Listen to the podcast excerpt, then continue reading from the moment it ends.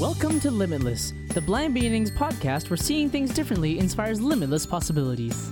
The Limitless podcast was created in order to inform, educate, entertain, and share stories from within the blind and partially sighted community that show that the opportunities for those who are blind or partially sighted are truly limitless. And now, it is my pleasure to introduce you to your host, the founder of Blind Beginnings, Sean Marsolais. Welcome back to Limitless, the Blind Beginnings podcast. I'm your host, Sean Marsolais. Thank you for joining us again this week. December 3rd is the International Day of Person with Disabilities. And in honor of that, we have invited our favorite disability advocate back to the podcast, Amy Amantea. Welcome back, Amy. Thanks, Sean. I like to be somebody's favorite. I'm my mommy's favorite, but I feel like you must be many people's favorites. Oh, I'm so kind. so happy to have you with us today. happy So- to be here. Maybe we can start um, by you introducing yourself a little bit and tell us how you became a disability advocate. Oh, yeah. I'm not actually sure how that happened, but it happened. So, um, Amy Amantea is my name, as you so uh, eloquently introduced me. Pronouns are she, her, and um, I identify as a, a cisgender white settler, and I live with blindness. I live with um, neurodiversity, chronic pain, chronic illness, but I'm also an artist and I'm an arts uh, administrator, and I do most of my work within accessibility. So, what does that look like? It looks like you know how do we make our our shows on stages uh, even in tv and television tv and television tv and film now i'm i'm i'm in that bracket but how we make our content accessible for folks who are either wanting to engage with it as a as an audience or wanting to perform on stages or on screens um, and looking at employment and accessibility so i'm wearing a lot of different hats but they all gear back to access I don't know how I became the advocate. Um, I think really what happens is is that I I when I lost my sight about 15 years ago, um, I was 24 years old. So there was this this thing in me that was like, okay, well I guess I can't retire. Like what do you Yeah. can't retire at 24. So I just I threw myself into volunteering because I knew that I wasn't ready to return to work in my transition. So I threw myself into volunteering and I volunteered, you know, 60 hours a week. I was very much heavily involved as I think you probably know and remember. Mhm. And um and then as I started to learn more about disability justice, then I started to sort of connect the dots. Like there's my experience and then there's this movement that's happening and then there are these other folks that are like really passionate about not just the advocacy part but like moving more into the activism part and I always thought of, of activism as like holding protest signs outside of some place Mhm. and it's not it, it- for me that's not what i do i just i um i i i do that through learning and through teaching um, and being an active participant and an active learner in social justice like there's no such thing as knowing it all so i'm also an active learner Yeah, that's so true. You're I feel like I'm just always learning. I mean, every every podcast conversation, I feel like I learn something. So That's right. even if you've lived with disability your whole life, that doesn't mean you know it all. absolutely true yeah. So in your opinion, why or not maybe not in your opinion, maybe just in your knowledge, in your expertise, why do we need an international day for persons with disabilities? Well, you know, December 3rd has been a, I would say, to some extent, a little bit controversial for some Mhm. folks because, you know, we can take things too far and we can tokenize people and we can do the whole inspiration porn thing, which is celebrating us for just doing the day to day stuff that uh, that ev- that every human being is allowed to do. But I kind of want to look at it as a positive thing, and this is I, th- this is the best way that I can I can like I live in a world of metaphors, okay? So it's Mhm. this idea for me of um where I would like us to get to is that we celebrate the one day and that's great, but we're actively celebrating the disability experience all year long, right? Like we see this with things like Valentine's Day, right? The one day a year where you tell your special someone that you really love them, but really you should be doing that all year round, right? Mhm. Um, but I think it's important to acknowledge because there's there are systemic relationships to disability that we forget to acknowledge. We don't acknowledge. Uh, uh, uh, we don't forget to acknowledge those things when we're um, working with other equity-seeking group, groups. Like we acknowledge enslaved folks and we acknowledge um, residential schools and those kinds of systemic things that have happened in those experiences, but we don't acknowledge that in the disability experience. Things like um, uh, denied access to education and employment, uh, forced sterilization, um, our own version of residential schools where people with disabilities were mistreated and, and abused and beaten and all of the all of the atrocities you can think of right mm-hmm. so i think it's a celebration of empowerment of disability that who you are is exactly who you're meant to be and and that is you know great and disability is not a bad word but also recognizing where we where we have come from in that journey in our own sort of advocacy and, and empowerment so I was doing some research on the day and yeah. um, interesting facts. So there's approximately 8 billion people on the planet and 15% mm-hmm.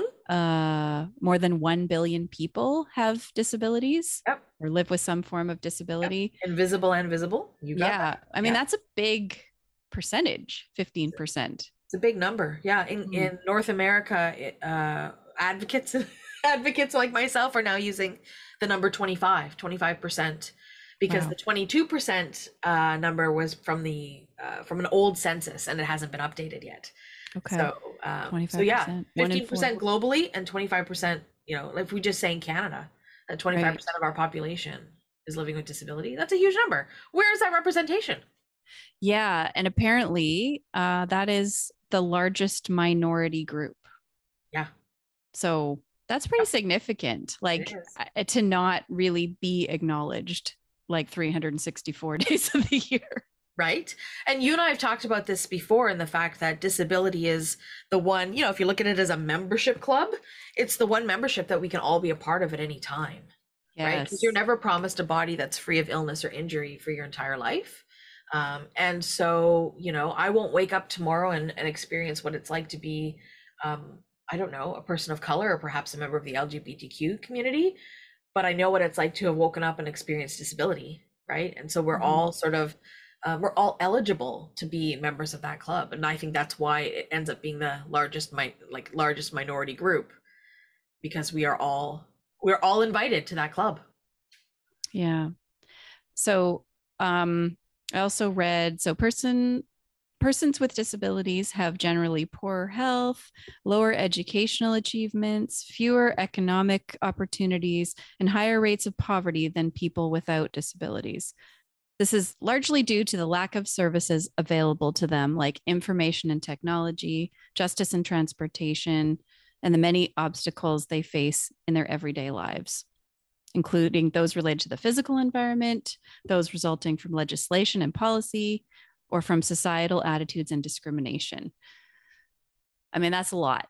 if you if you relate that back to what's happening in Canada around the medical assistance in dying program, Mm-hmm. So they, you know, recently, um, I don't know, I don't want to invited, allowed, whatever the term is that you want to use, but change the legislation so that somebody with a disability who isn't, um, because uh, so MAID was was about folks who had um, an imminent death approaching, right? You had right. a diagnosis or you had imminent death approaching um, to be able to make a decision about uh, about prolonging your life. And then they opened it up to folks with disabilities that didn't have Ooh. this, right? And so this this this conversation's happening about great. So now you're basically telling me because I'm blind if I want out because I hate my life, I can have that. Mm-hmm. And I go back and forth because I think, you know, I would love to have control over my own exit strategy. Doesn't matter where I am in my life.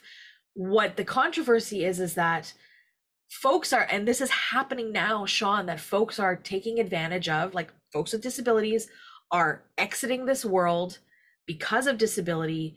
But the tandem there is because they have lack of supports. And you mentioned that, right? Mm-hmm. So when we get to a place where it's like, okay, you have no more barrier to employment or housing or food or social activity and you still are like yeah you know what? This wasn't my plan.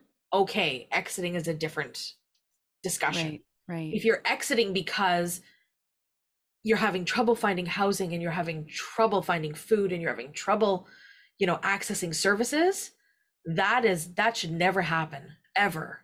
But that's where we are right now is that these folks who are exiting are not exiting because of uh, of their experience with disability, but their lack of being able to experience and to get resources. to support their lives. Well, oh, that- that breaks my heart. Yeah, that is heartbreaking. And I, I think it boils down to the medical versus the social model of disability, right? Like medically, we might not be able to do anything to improve the body Right. in whatever way that it has a disability, but socially, we can do some things. We can do a lot of things so that, you know, you can access that building or you can read that important document or you can have the technology you need to do jobs or you we can educate people about the capabilities of people with disabilities Yeah, that's why this work takes a lifetime. right Mhm. that's what i always say in my work is, is there's no finish line in social justice disability justice uh, reducing ableism there's no finish line so you know um, it takes a lifetime to do this work because uh, because we're all individuals and you can see how much work there is to do I've heard you say if you've met one person with a disability, you've met one person with a disability, something Yeah. like that. I love that. Can you speak to that a little bit? you know it's something that they say in the autistic community a lot which is if you've met one person with autism you've met one person with autism and it really is this idea of we are all so different and and also unique we're humans we have varied experiences so and you know this sean you know two people with blindness or low vision or will have two very different experiences even if you're if you have no sight and you've never had sight in your life Yes. right? So we can say that okay, you got two people who are congenitally blind and maybe have never seen from birth, but their experiences are very different, hmm um, and that is really the the idea. And their barriers may be different, right? Well, and there's in, intersectionality at play too, of course. Absolutely. Yeah. Intersectionality and positionality are very much at play. You got that. Mhm. Well, it's, yeah, it's interesting that that statement came from the autism world, and autism would be one subgroup of disability. So Yes. it just totally sets the stage. Like, truly knowing somebody with a disability does not make you any kind of expert on disability. That's right. And even if you have one, that doesn't mean anything really. It means you're an expert on your own experience, right? Yeah, I mean, uh, know, the work that I do, I I do in community with folks because I don't want to be the one who's speaking on behalf of everybody. But I also know that there are are so you know, I do a lot of research and I engage with a lot of different folks with disabilities so that if I'm the only voice at the table, that I can speak to a broad experience as opposed to like I leave my experience at the door and I speak to a broad experience, right? Mhm. um, so that it's not always just about me but it does take advocates and educators to understand that there is a community and it's not just about you right this is the same idea when i when i talk about things like um, somebody tried to teach me how to use jaws once i've had tried to use jaws many many times and it's been very difficult for me to find somebody who knows how to teach it because you may know how to use it but that Mhm. doesn't mean you know how to teach how to use it right Yes. Yeah. so it's kind of the same metaphor. See, I talk in metaphors. It's just what I do. I love it. It's easy to understand. it's accessible. That's right.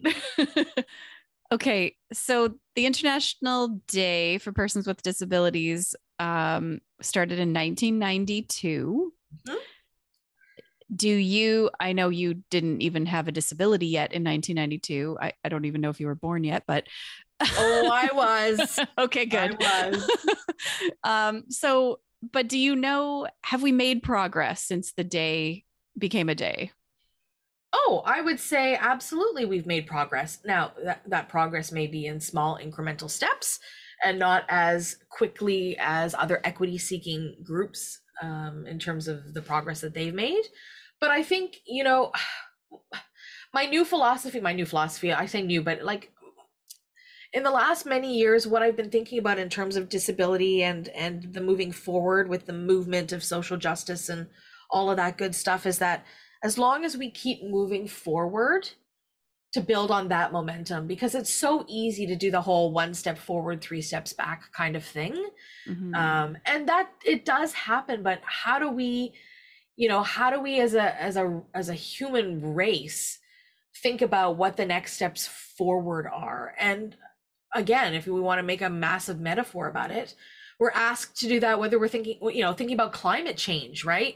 And it's like so there are these big organizations that can eliminate all of their uh, you know all of their plastic waste but there's also what i can do as an individual by recycling my bottles and cans right?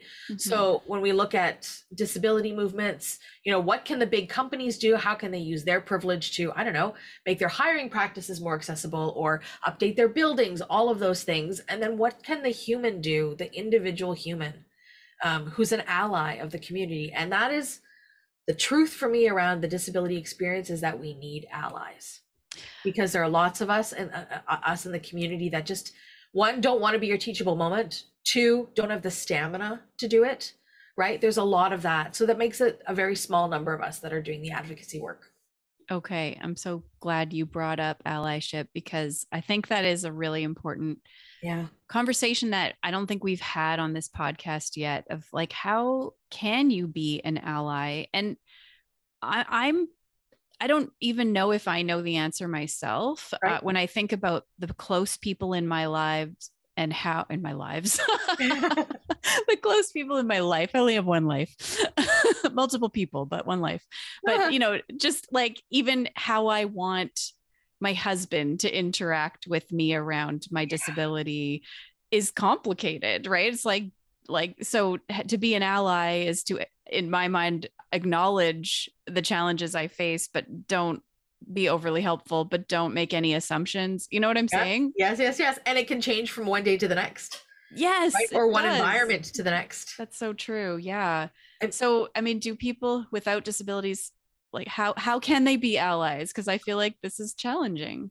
It's so challenging and that's going to be like a different answer for as you say because there are 8 billion of us on the planet and 15% of that 8 billion over a billion you know right? It's, yeah. it's over a billion different experiences. I think for me that boils down to nothing about us without us right? It's this mm. um, understanding of having a conversation. Um, it's the same in my family Sean, when I, uh, you know, so, you know, as an example, I'm, I'm going, on, I'm leaving in days to go on a cruise. And that's an environment I am not familiar with.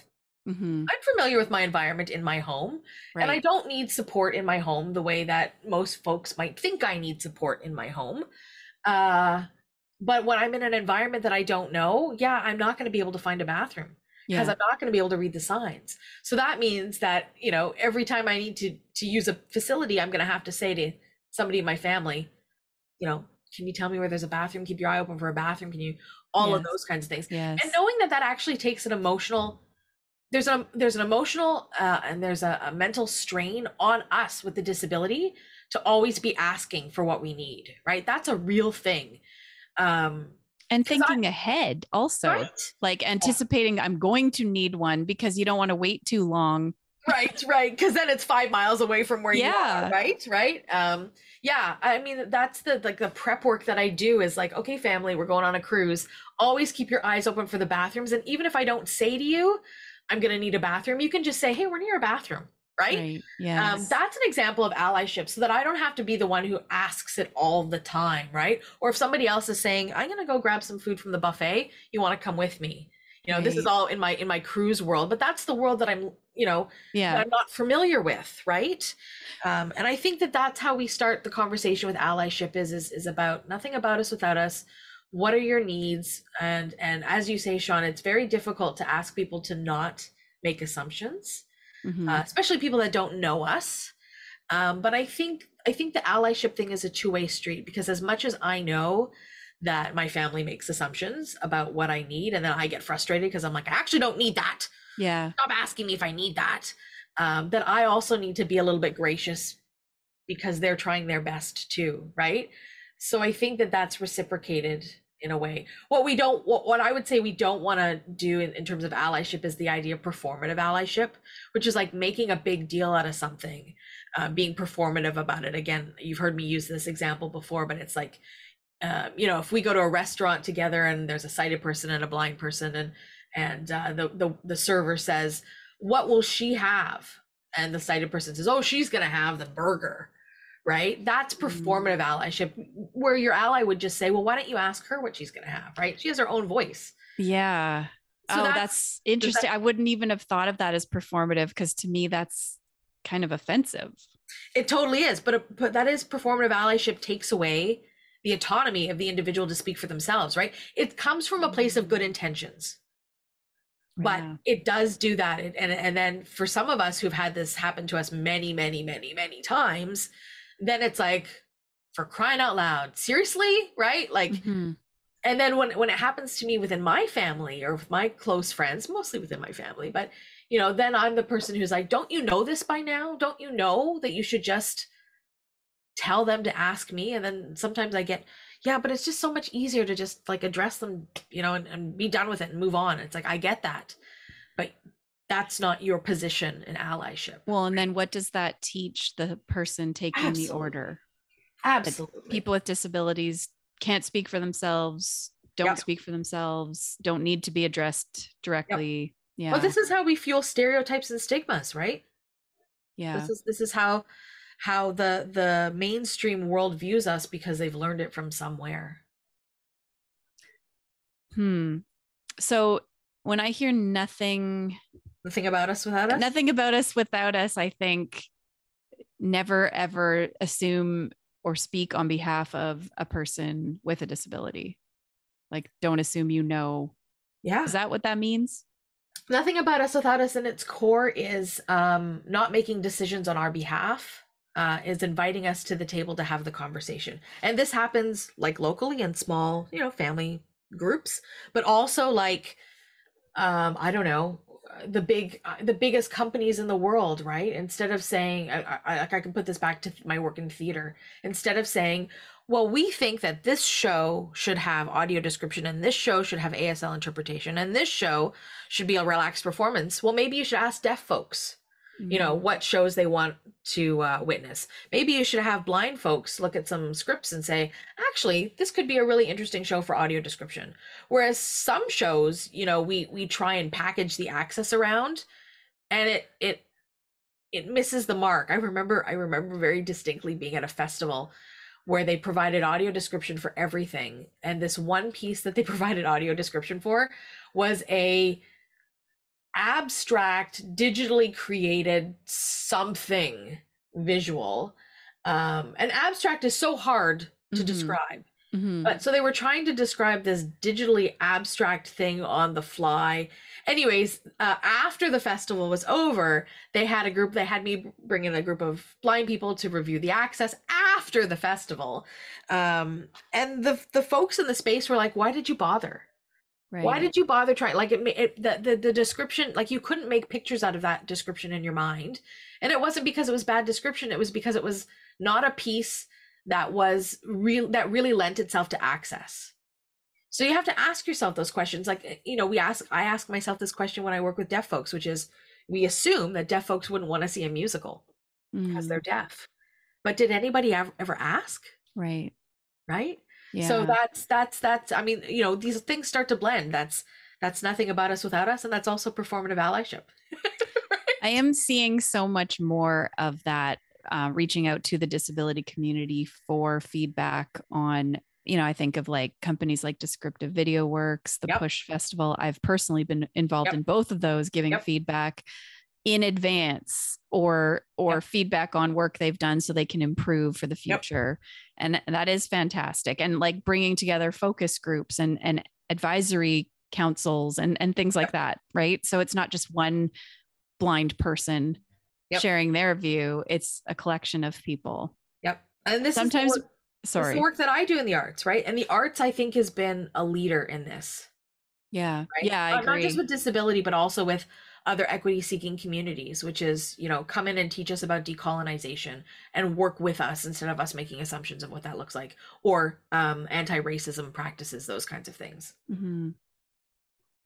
I, I want to think of some more examples of of good of allyship in terms of disability. I'm thinking of the restaurant scenario. So somebody sitting down at the table, opening up the menu and and starting to give you the, you know, I appreciate when people just start reading me the menu or or say like, you know, do you want me to read the topics to you? Yep. Um, versus me having to ask, could you please read Yep. me the menu? That so that's not and that's very different than ordering for me, right? yes that Right. would be allyship 101 is is the is the offer, Mhm. right? The same thing with sighted guide. Instead of assuming and pulling somebody, you offer, Yeah. right? Yeah. Oh, yeah. Okay. So that, yeah. that we have to go there because, oh my goodness, it just, it's my biggest pet peeve of the, the invisible hands that grab me in the world to push me onto the bus or the train or across the street or whatever it is. And even there's an extra layer of ickiness because of COVID. Yes, that's true. An, just an extra layer, but Yeah. So intent versus impact yes. applies here, right? Like, Oh my gosh, Sean, you just learned so much in all these spaces. I love it. Intent versus impact. Yeah. Yeah. Well, actually, we did an allyship, a conscious allyship workshop at Blind Beginnings for Yeah. our staff and board. And um, I, I did learn some of the lingo, but I, yeah, I mean, it's the intention could be, and I get this all the time because I will usually rant on Facebook after a particularly grabby day. multiple invisible hands um, about how frustrated I am. And people will pipe in with, well, they're just trying to help. And Yeah. you know that's the defense all the time right Yep. but imagine if you would like if you couldn't see and people were constantly grabbing you every time you went out in the world like how would you feel Yeah. When I teach a, a sighted guide workshop now, um, and I do this with consent of the people in the space, right? Um, I ask them uh, uh, to close their eyes for a moment. And again, this is all about consent, but just to close your eyes a, for a moment, and I'm going to pull you in a in a direction, so they don't know which way it's coming from. Um, and I, I usually it's one arm or the other. Like I'm not gonna, you know, Yeah, pull them from a weird body part or anything like that. Yeah. yeah. and it's just it's just I just pull them one step, right? But they don't know where it's coming from. And in that moment, and then afterwards, I say, "So, what did that feel like to you? Did you feel like you had, you know, lo- lost the sense of trust, lost a sense of balance, lost a sense of space, lost a know. sense of control control, all of those things?" And it's quite remarkable how that one moment for them is like, "Okay, I'm never going to do this to any other human Mhm. being for any other reason." Right? Like it's it's not necessarily about blindness. It's about you know, it's about recognizing that that is a scary thing to experience. yes Um, and then of course you you package that with the knowledge that you know if I look like I'm trapped in a corner, maybe it's because I'm looking for my landmark, which is a garbage can, which is in this corner, and I'm like, yes, I found where I need to be. totally And nobody sort of understands that they just look like, oh, the blind person is trapped in a corner. I suppose I should pull them out of that, yes right? yeah But you're right, that happens to us all the time on a on a like severely regular basis. hmm yeah and it's, and it's terrifying. There was a story once, um, I think it was out of the states where, excuse me, where a blind person was pulled into a into a into a car, right? Like we don't know why we're being pulled. Like it could Mhm. be the best of intentions, but it could be the worst of intentions too. Oh, well, so I mean, the SkyTrain here in Vancouver, you know, it it's not necessary. There's there could be multiple trains going multiple directions at some of the stations. For there sure. are. So you don't actually know which one I want, but you're pushing me onto the train before I've had a chance to check if it's my train. Like I don't you don't know where I'm going. How can you assume just because a door's open and I'm standing there that that's what I want to do, right? Absolutely. Oh, oh my goodness. Yeah. That's a that's a hard and I think for me, I don't feel scared necessarily because it's happened so often. Yeah. If somebody was actually grabbing me for other reasons, Yeah. I would probably just assume they weren't, right? Like at this point, I'm like, oh, it's just a person trying to help me. Yeah. Yeah. Yeah. yeah, but it's more the psychological damage it does in that moment to me that Yeah. You don't think I'm capable of boarding this train independently. You don't think I'm capable of of just managing my life or being independent in this situation. And that is more harmful than the grabbing for me. It's because that can really ruin my day. I can just then I start to feel bad about myself and I have to do a lot of work to get myself back from there and remind myself I am independent. I deserve to be here. I am capable. I'm just as good as any of anybody else. Like Yep. All that stuff, right? all the all the work we do to um unlearn within ourselves the internalized ableism. Yes. right? Because that's that's what that is. That is the world say that the world says that we aren't capable therefore we say okay if the world says it it must be true. Hmm right? And so we all i hope we all that, that those of us who are living with disability are actively trying to like unlearn that uh, which is really hard. And then when you get to a place where you feel really confident, then all of a sudden the world tells you, nope, sorry, we're putting you back here in this, you know, in this place where Yeah. you belong, right? And then you're like, oh shoot, maybe I do belong. And it, you're right. It take that's an the psychological damage, the emotional damage, and then how that feeling that I carry, that you carry, what that does to how we interpret, like how we um, express ourselves to the next person in our space, whether that's a loved one or like Mhm. all of that energy, all of that feeling gets imparted on somebody else. well, right? and it we take it in affects and then we spread it around. totally, and it affects your self esteem and Yeah. then your security in other relationships because you've just, if you think about it, if every time I go on transit this happens, which I'm going to tell you probably 90% of the time it Does, does, it's yeah. more rare when it doesn't. Yeah. And then I'm expected to just navigate the rest of my relationships believing that I am equal. Yeah. Like that's pretty hard, right? That's, yeah. And then extrapolate that to uh maybe I shouldn't apply for that job.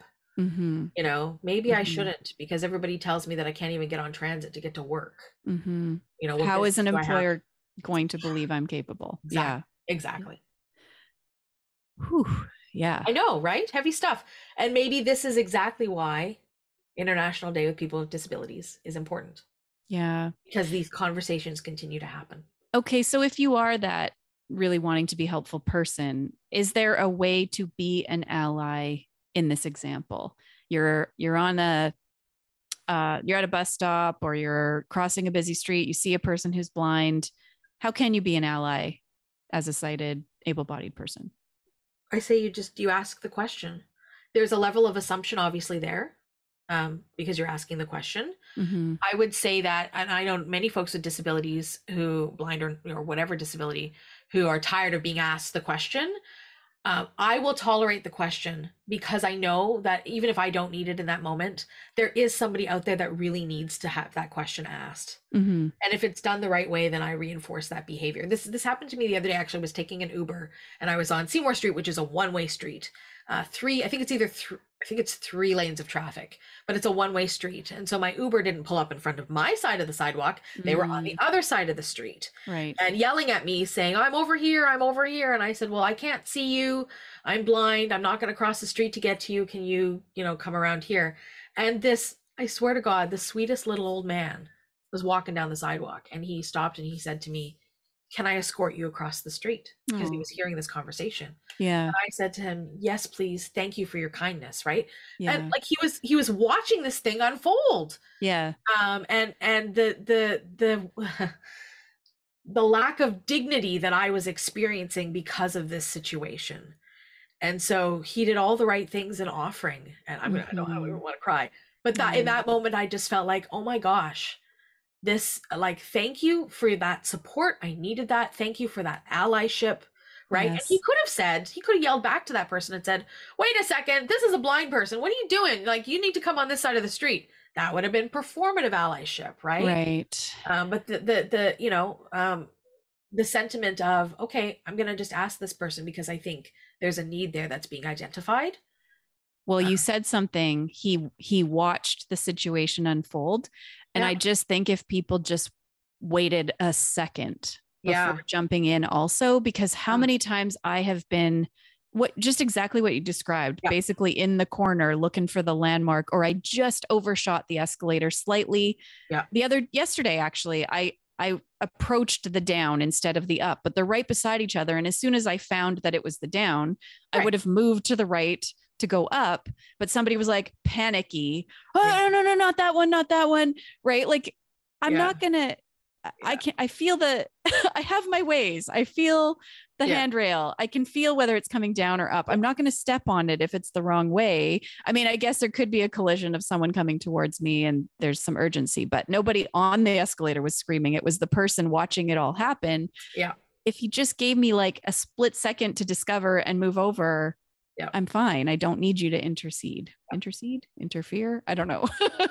i think those i think they're both relative words that that fit in that sentence yeah Mhm. i mean that's you're right that's part of it yeah. Yeah absolutely That's so nice. It's so nice when people get it right. yes yeah It's it's just so refreshing. Um, I had somebody asking me multiple times during my commute because we kept transferring at the same points. And finally, he actually said, I just want you to know before this next train comes that I'm getting off at such and such a stop. I just don't want you to think I'm stalking you.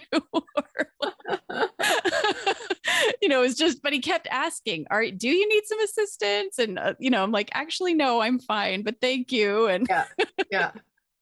oh, it is funny. Sometimes it's funny. Some, yeah, sometimes it is, and and sometimes I I remind myself that I I too need to just be like, okay, I can laugh in this moment, mm-hmm. as opposed to you know uh, taking that that internalized ableism to a, a very dark place and yeah. I, as a human, I'm trying very hard to be better at that because I am super, super susceptible to internalized ableism. Like oh, I, I, it yeah. impacts me big time. Um, so I'm, I'm again, that's part of like my journey and my uh, learning how to learning how to unlearn. Well, let's talk about that because um, it's it's something I didn't even know was a thing until I guess sometime during COVID.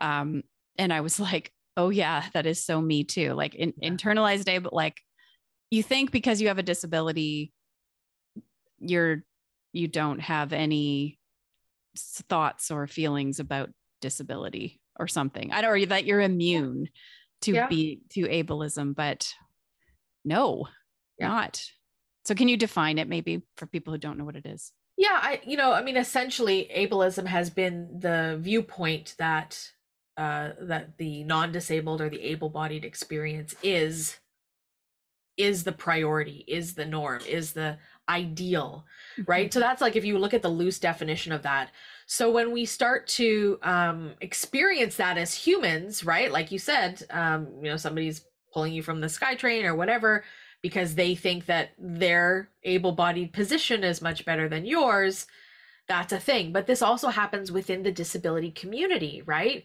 Um, and i and i've ex- i've experienced ableism within the community where like a wheelchair user tries to to be performative and allyship around sighted guide right or those kinds of things. So we are not immune to it as folks within the disability community and we also um, uh, have there's a there's a, a thing called the disability hierarchy which is like which disability is at the at the top of the hierarchy and which disabilities are at the bottom of the hierarchy. And it's it's a thing and that is related to internalized ableism because you know wheelchair users have, have kind of been at the top because they have more privilege so to speak right like we could get into into the weeds about all of these these buzzwords that we're using but you know the the people that have the most privilege would be the wheelchair users and the people that have the least amount of privilege would be folks like uh, living with cognitive disabilities, right? Like if we look at the hierarchy, so as an individual, I have to say to myself, well, I'm not to like not talk to my friends who are blind and have cognitive disabilities just because we have different experiences. But we mm. often poo poo on that, even within the blind community. It's like folks that have partial sight have more privilege than folks who have no sight, right? And so sometimes those two groups of people won't communicate because it's like, well, that I don't, you know that's not my experience i'm not i'm not really blind like you are yeah, right that yeah. kind of idea um, I, th- I think tough. for me it shows up more as i don't want to look blind so yes. feeling around for things or shuffling to find the top step or getting in that corner to try to find my way like yeah. people noticing me being blind um is like it's okay I have no problem saying I'm blind. I have yeah. no problem being a poster child for blindness, even as long as I don't. And I'm getting much better now on it. Well, because I have like almost no vision. So really, I don't have a choice anymore. If I don't feel around for the thing, I'm not going to find the thing. So, yeah. But yeah, it would be, I'm not going to reach on the table for the chips that are in the center in this social situation in case I overshoot it or, you know, have to like feel around before I find it and everybody sees that. That makes me so uncomfortable. That's and, and like the truth is is like maybe people aren't even watching. You yeah. No. Yeah. Right? Right? Yeah. You're you're dying to have a glass of water and nobody's really watching if you're going to knock it over, right? Cuz that's we're, we're just making that assumption. That's true. But there's this pride in people saying things like you don't look blind or i never would have known you were blind or you know this and i heard that so much growing like through most of my life that it's like oh wow that's like a that's such a compliment it's like telling somebody oh, you've lost so much weight. You look great, kind of implying you didn't before.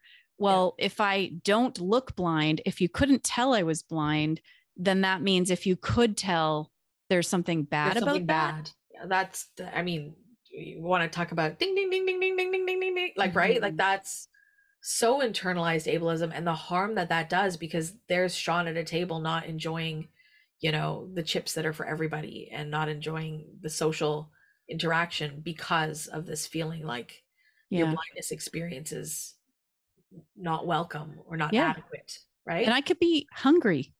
Absolutely. Yeah. Like I, mean, I, have been in that situation where i'm actually hungry i want the thing yeah. but it's it's just going to be awkward to get it.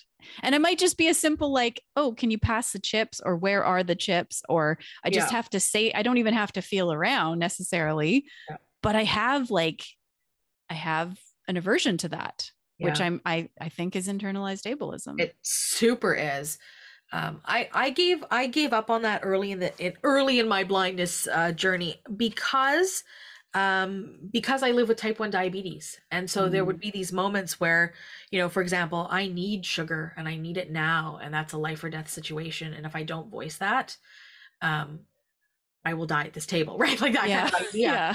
So I thought I, you know, I I I too kind of like it when people tell me that I don't you know, that I yeah. have known.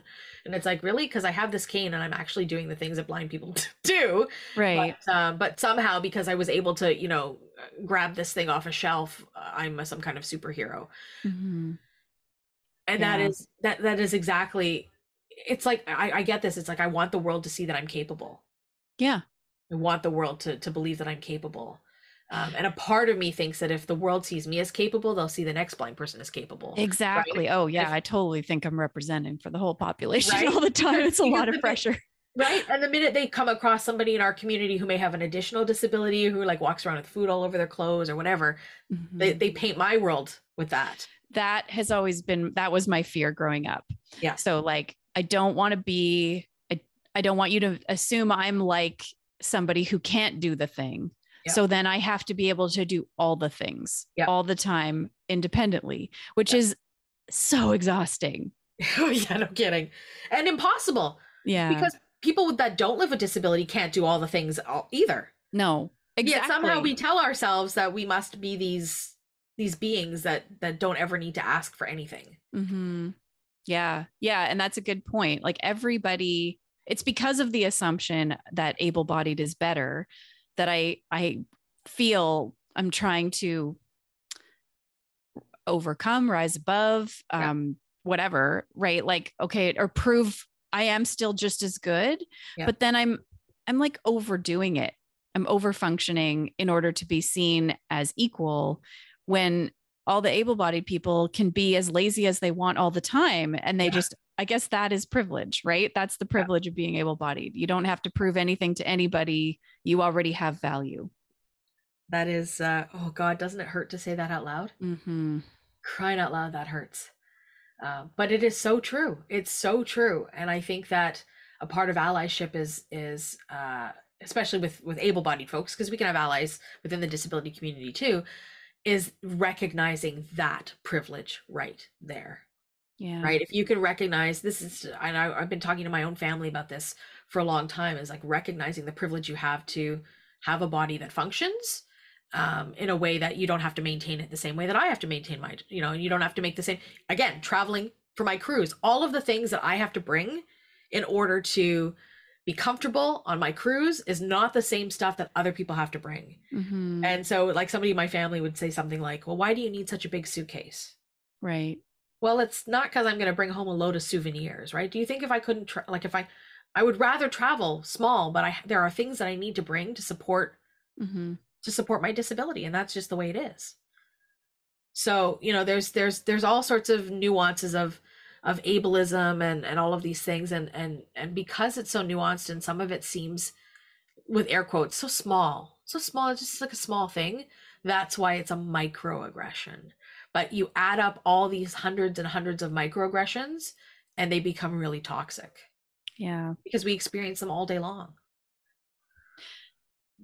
I'm kind of going to go off on a tangent because I just Love want it. your opinion on something. Oh, and it's like a it's a situation that I believe is ableist and I don't know how to deal with it and it's like true really happens, okay? Okay. So I have someone in my life who has uh, more than at least 3 times that I'm aware of not said hi to me when our paths have crossed because my husband has witnessed Uh-huh. this happen and then and so so sometimes it's that i i'm there first and then they notice him and then they say hi. And Uh-huh. other times um eh, yeah they they they kind of sometimes no hi happens at all. And i and he tells me about it afterwards but maybe there's an exchange of a wave or something between the two sighted folks. Right. so i know this has happened. It makes me feel crappy. Yeah. um maybe the person just doesn't want to talk but they can't get away with that with sighted folks so uh, how am i supposed to feel about that and and what would you do if that was you like would you call the person out or because they they actually i think you know consider themselves educating themselves on privilege and things like that in other areas Yeah. and have even said at at one point like call me out if there's something that i do Yeah. uh but i don't Well, yeah then you have an invitation. yeah You have an invitation. Um, I like to say, and I, I, I, do this all the time, but I, I, I call people in. I invite them in to my Mm. world, right? Um, it's the same. It's the same thing. It's really the same thing. But I, that is icky and awful, um, and probably happens more to us that live with blindness than we even acknowledge that it happens. And I too have been in situations where you find out later that somebody. I was- I had dinner the other night with my mother, and uh, and she said, "Oh, there's, there's somebody over there from from the Dragon Boat team." oh. uh, sighted person and she can see them and uh and uh i actually went to use the bathroom and i got up and i passed right by their table with my cane and then passed right by the table to come back to my to my table not a single word oh not a single word and so my mother said to me oh yeah they know that we're here. Whoa they know that they're that we're here. And they didn't come over and so you're like okay so we can be like friendly chummy you know for eight months out of the year and then all of a sudden we see each other in a random space and you can't say hello. But i didn't go over and say hello either. But if had i been by myself i wouldn't even know that they were there. Yeah. Right? So like well yeah and for me i i don't notice until it's wherever i've already passed the person i might hear their voice and then i'm like oh okay that's awkward to turn around and be like oh hi so and so i Yeah. didn't see you there like obviously I know. I, it's funny how often I use that too. I didn't see you there, and then I laugh. It's like, oh yeah, of course I didn't see you there. Haha. um, so yeah, I mean, I you know, if, if you have an invite from this person to be able to say, hey, you know what, say hello to me when you you know when you see me, because I yeah you know uh, that, that's I mean I just not only is I would say that that would be ableist, I would also just say that that that you know if you have a relationship with somebody that you're calling them a friend, hmm this is bad friendship. yeah It's just awful. That's just awful friendship. okay well thank you for validating my feelings there Yeah, because uh, it is Absolutely, absolutely. I mean, it I it's confusing too. It's like uh, I think we're friends, but maybe well, not. it's also it's also like Shawn's too much work to say hello to, so and she'll never know I'm here. Mm-hmm. I can get away like- with it. So I'm yeah, going to. that's how I feel when that happens to me. Is like, okay, I'm actually not a human in your world, uh, unless I need to be a human in your, unless you can't like avoid me. yeah. That just feels ouchy and icky. Um. I'm sorry that that happened to you, No, thank Um, you. And I I'm sorry that it happens to many blind folks because I'm sure that it does. Yeah, I'm sure it does. Yeah. Okay, so a positive uh, statement that I read on the United Nations website about Ah. this day. So, evidence and experience shows that when barriers to their inclusion are removed and persons with disabilities are empowered to participate fully in societal life, their entire community benefits. Barriers faced by persons with disabilities are therefore a detriment to society as a whole, and accessibility is necessary to achieve progress and development for all. So, basically, if you include us, the whole world will be better. Yeah. this is the concept of universal design, right? Yes. Yes. Yeah. Absolutely. If it's if it's good for folks with disabilities, it's good for everybody. Yeah. And it's true. It's so true. I mean, you could boil that down to uh I don't know, uh, the 10 steps outside of a building, right? Um, you take the 10 steps away, it's good for folks with disabilities. It might also be good for seniors. It might also be good for, I don't know, kids rollerblading. It could like uh, per, uh, Mhm. parents pushing baby strollers. Like it's good for everybody. Your, Yeah. your mail carrier that has to, you know, this is, this is good. Yeah. Well, announcements on the bus like helps people who are blind, but also helps people Yeah. New to our city, helps people who have difficulty reading. uh, Like, Yeah. yeah. So generally any any added accommodations for people with disabilities are going to make everything better. But I, I also think the societal like in, so the more you embrace or invite maybe a person with a disability into your group, the more you're also going to understand and like your attitudes will shift as well. Well, that's that right there is the biggest barrier. The biggest barrier uh, faced by people with disabilities is the attitudinal barrier. Mhm. And if we could dismantle an attitudinal barrier, all of the other things kind of fall into into place, right? yeah. Um, but there are, you know, I, I you know, I, I don't know what the statistic is. I know that blindness is the number one feared disability amongst the human race. Hmm. Um, but you know, let's I think let's just be honest here and say that anybody who has the privilege of an able body today is terrified of that being taken away from them. And I use that language purposely, right? Like that's what they it's like, okay, I've had I've had my legs taken away, I've had my ability to think taken away, I've had my ability to see taken away. Um so I think a lot of folks are uh, I think a lot of times we get ignored because it's terrifying to address. Right? It's like we ignore accessibility because you know, one day you might have to experience uh, you know, a space with no stairs, right? Like Hmm. so it boggles my mind a little bit that because we are all eligible for this this one membership group that uh, that we aren't thinking more actively about reducing barriers because again it could be you tomorrow it could be your your spouse your child your parent right and why are we not thinking Yeah. more proactively about these things It seems like it should be the reverse. It Like does, this, right? This could happen to me. So therefore I am totally behind Yeah. setting up the world so that I can be more comfortable in it when it happens. and it's and it's you know it's one of my greatest hopes about the baby boomer age because Mm, the baby boomers are the largest group of of of uh, of a population, right? Like Yeah. we know this. So baby boomers have had a lot of privilege uh, in their lives, so to speak. A lot of them have, you know, had worked in the same jobs for thirty or forty years, had purchased homes where homes were, you know, mhm. uh, affor- affordable. Maybe they weren't affordable then, right? Because the inflation Yeah. is a relative thing. But you know, have this privilege of having uh, a lot of equity in their homes after the last 40, 50 years, whatever.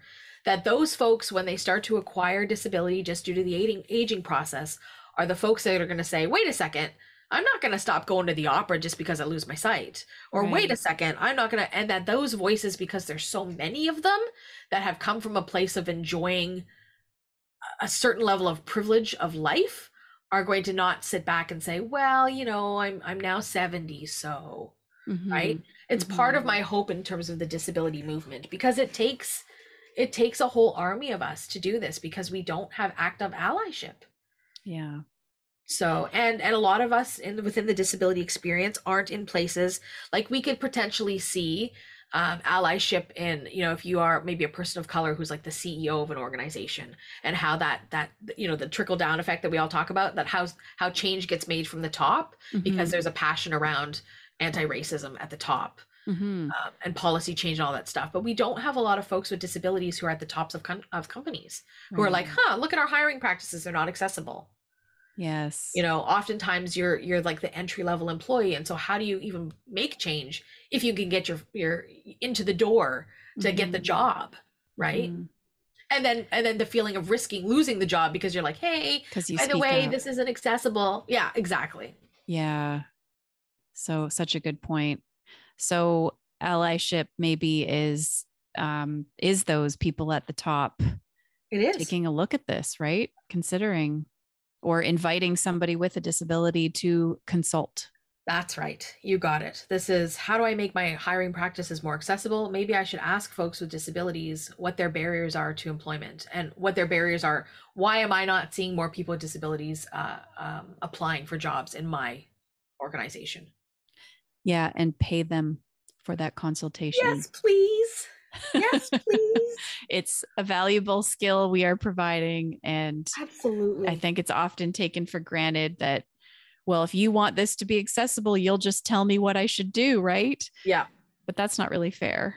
It's it's not fair, it's not equitable, right? Other Mm-hmm. folks in other seeking groups, if if you are learning about decolonization or um, you know, uh gender fluidity and pronouns, you are paying those folks to uh to provide you that information and rightly so but then not for disability i don't understand I know. Well, such a discrepancy. We we did we we paid a presenter oh, so much more than I charge for Blindness 101 and it was very eye-opening like huh, no pun intended yeah that I'm so undervaluing Yeah.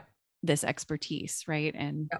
and meanwhile we're we're like scrimping and and working so hard for every dollar at blind beginnings. And then i'm undervaluing this workshop that is valuable and important. So i struggle with that all the time as a self-employed person. Like what is it that i should charge for what it is that i'm offering? Mm-hmm. And a lot of times, what I do, Shawn, and this is not the right way of doing things, I recognize this, but I say to somebody, I'll work within your budget. right And then it's up to them to decide what it's worth. And sometimes they come back and they say, well, okay, well, uh, you know, this three hour workshop, I have a hundred dollars. And you're thinking, oh, uh, all Yeah. the work I have to do for a hundred bucks, right? Mhm. But like, what is that workshop worth? What is it? All of that stuff. So I think we, as again, these are all generalizations because I'm sure there are folks in the disability community who absolutely have this figured out. right I am not one of them. Um, well i'm just afraid that they're going to say oh never mind then yeah, and and I really really want them to have the information because I know right. it's going to benefit the disability community or the blindness community in my case Yeah, um yeah. immensely Yeah. the more people who have it so it's sort of like the trade off of Yeah. well I could I would do this for free just like I would almost pay you to sit down so I could teach you Yeah. this right I, I feel I feel the same way, and and it's you know the difference for me is when I work with like for example if I work with uh, uh, a a company that like a for profit company, Mhm. then I know that they have deeper pockets. If I work with a, a an individual solo artist, I know they don't have deep pockets. Mhm. but that the information that they can um, get from me in terms of uh, accessing you know providing access within their their show let's say they will take that with them for the rest of their lives yes and that's a good thing that's what i want to happen i want to create allies in this work right so i Mm-hmm. too am the same but i also have to put food on my table and pay my rent Yeah, So- Oh, Amy, I could talk to you all day, uh, but I know you got to pack for your too. trip.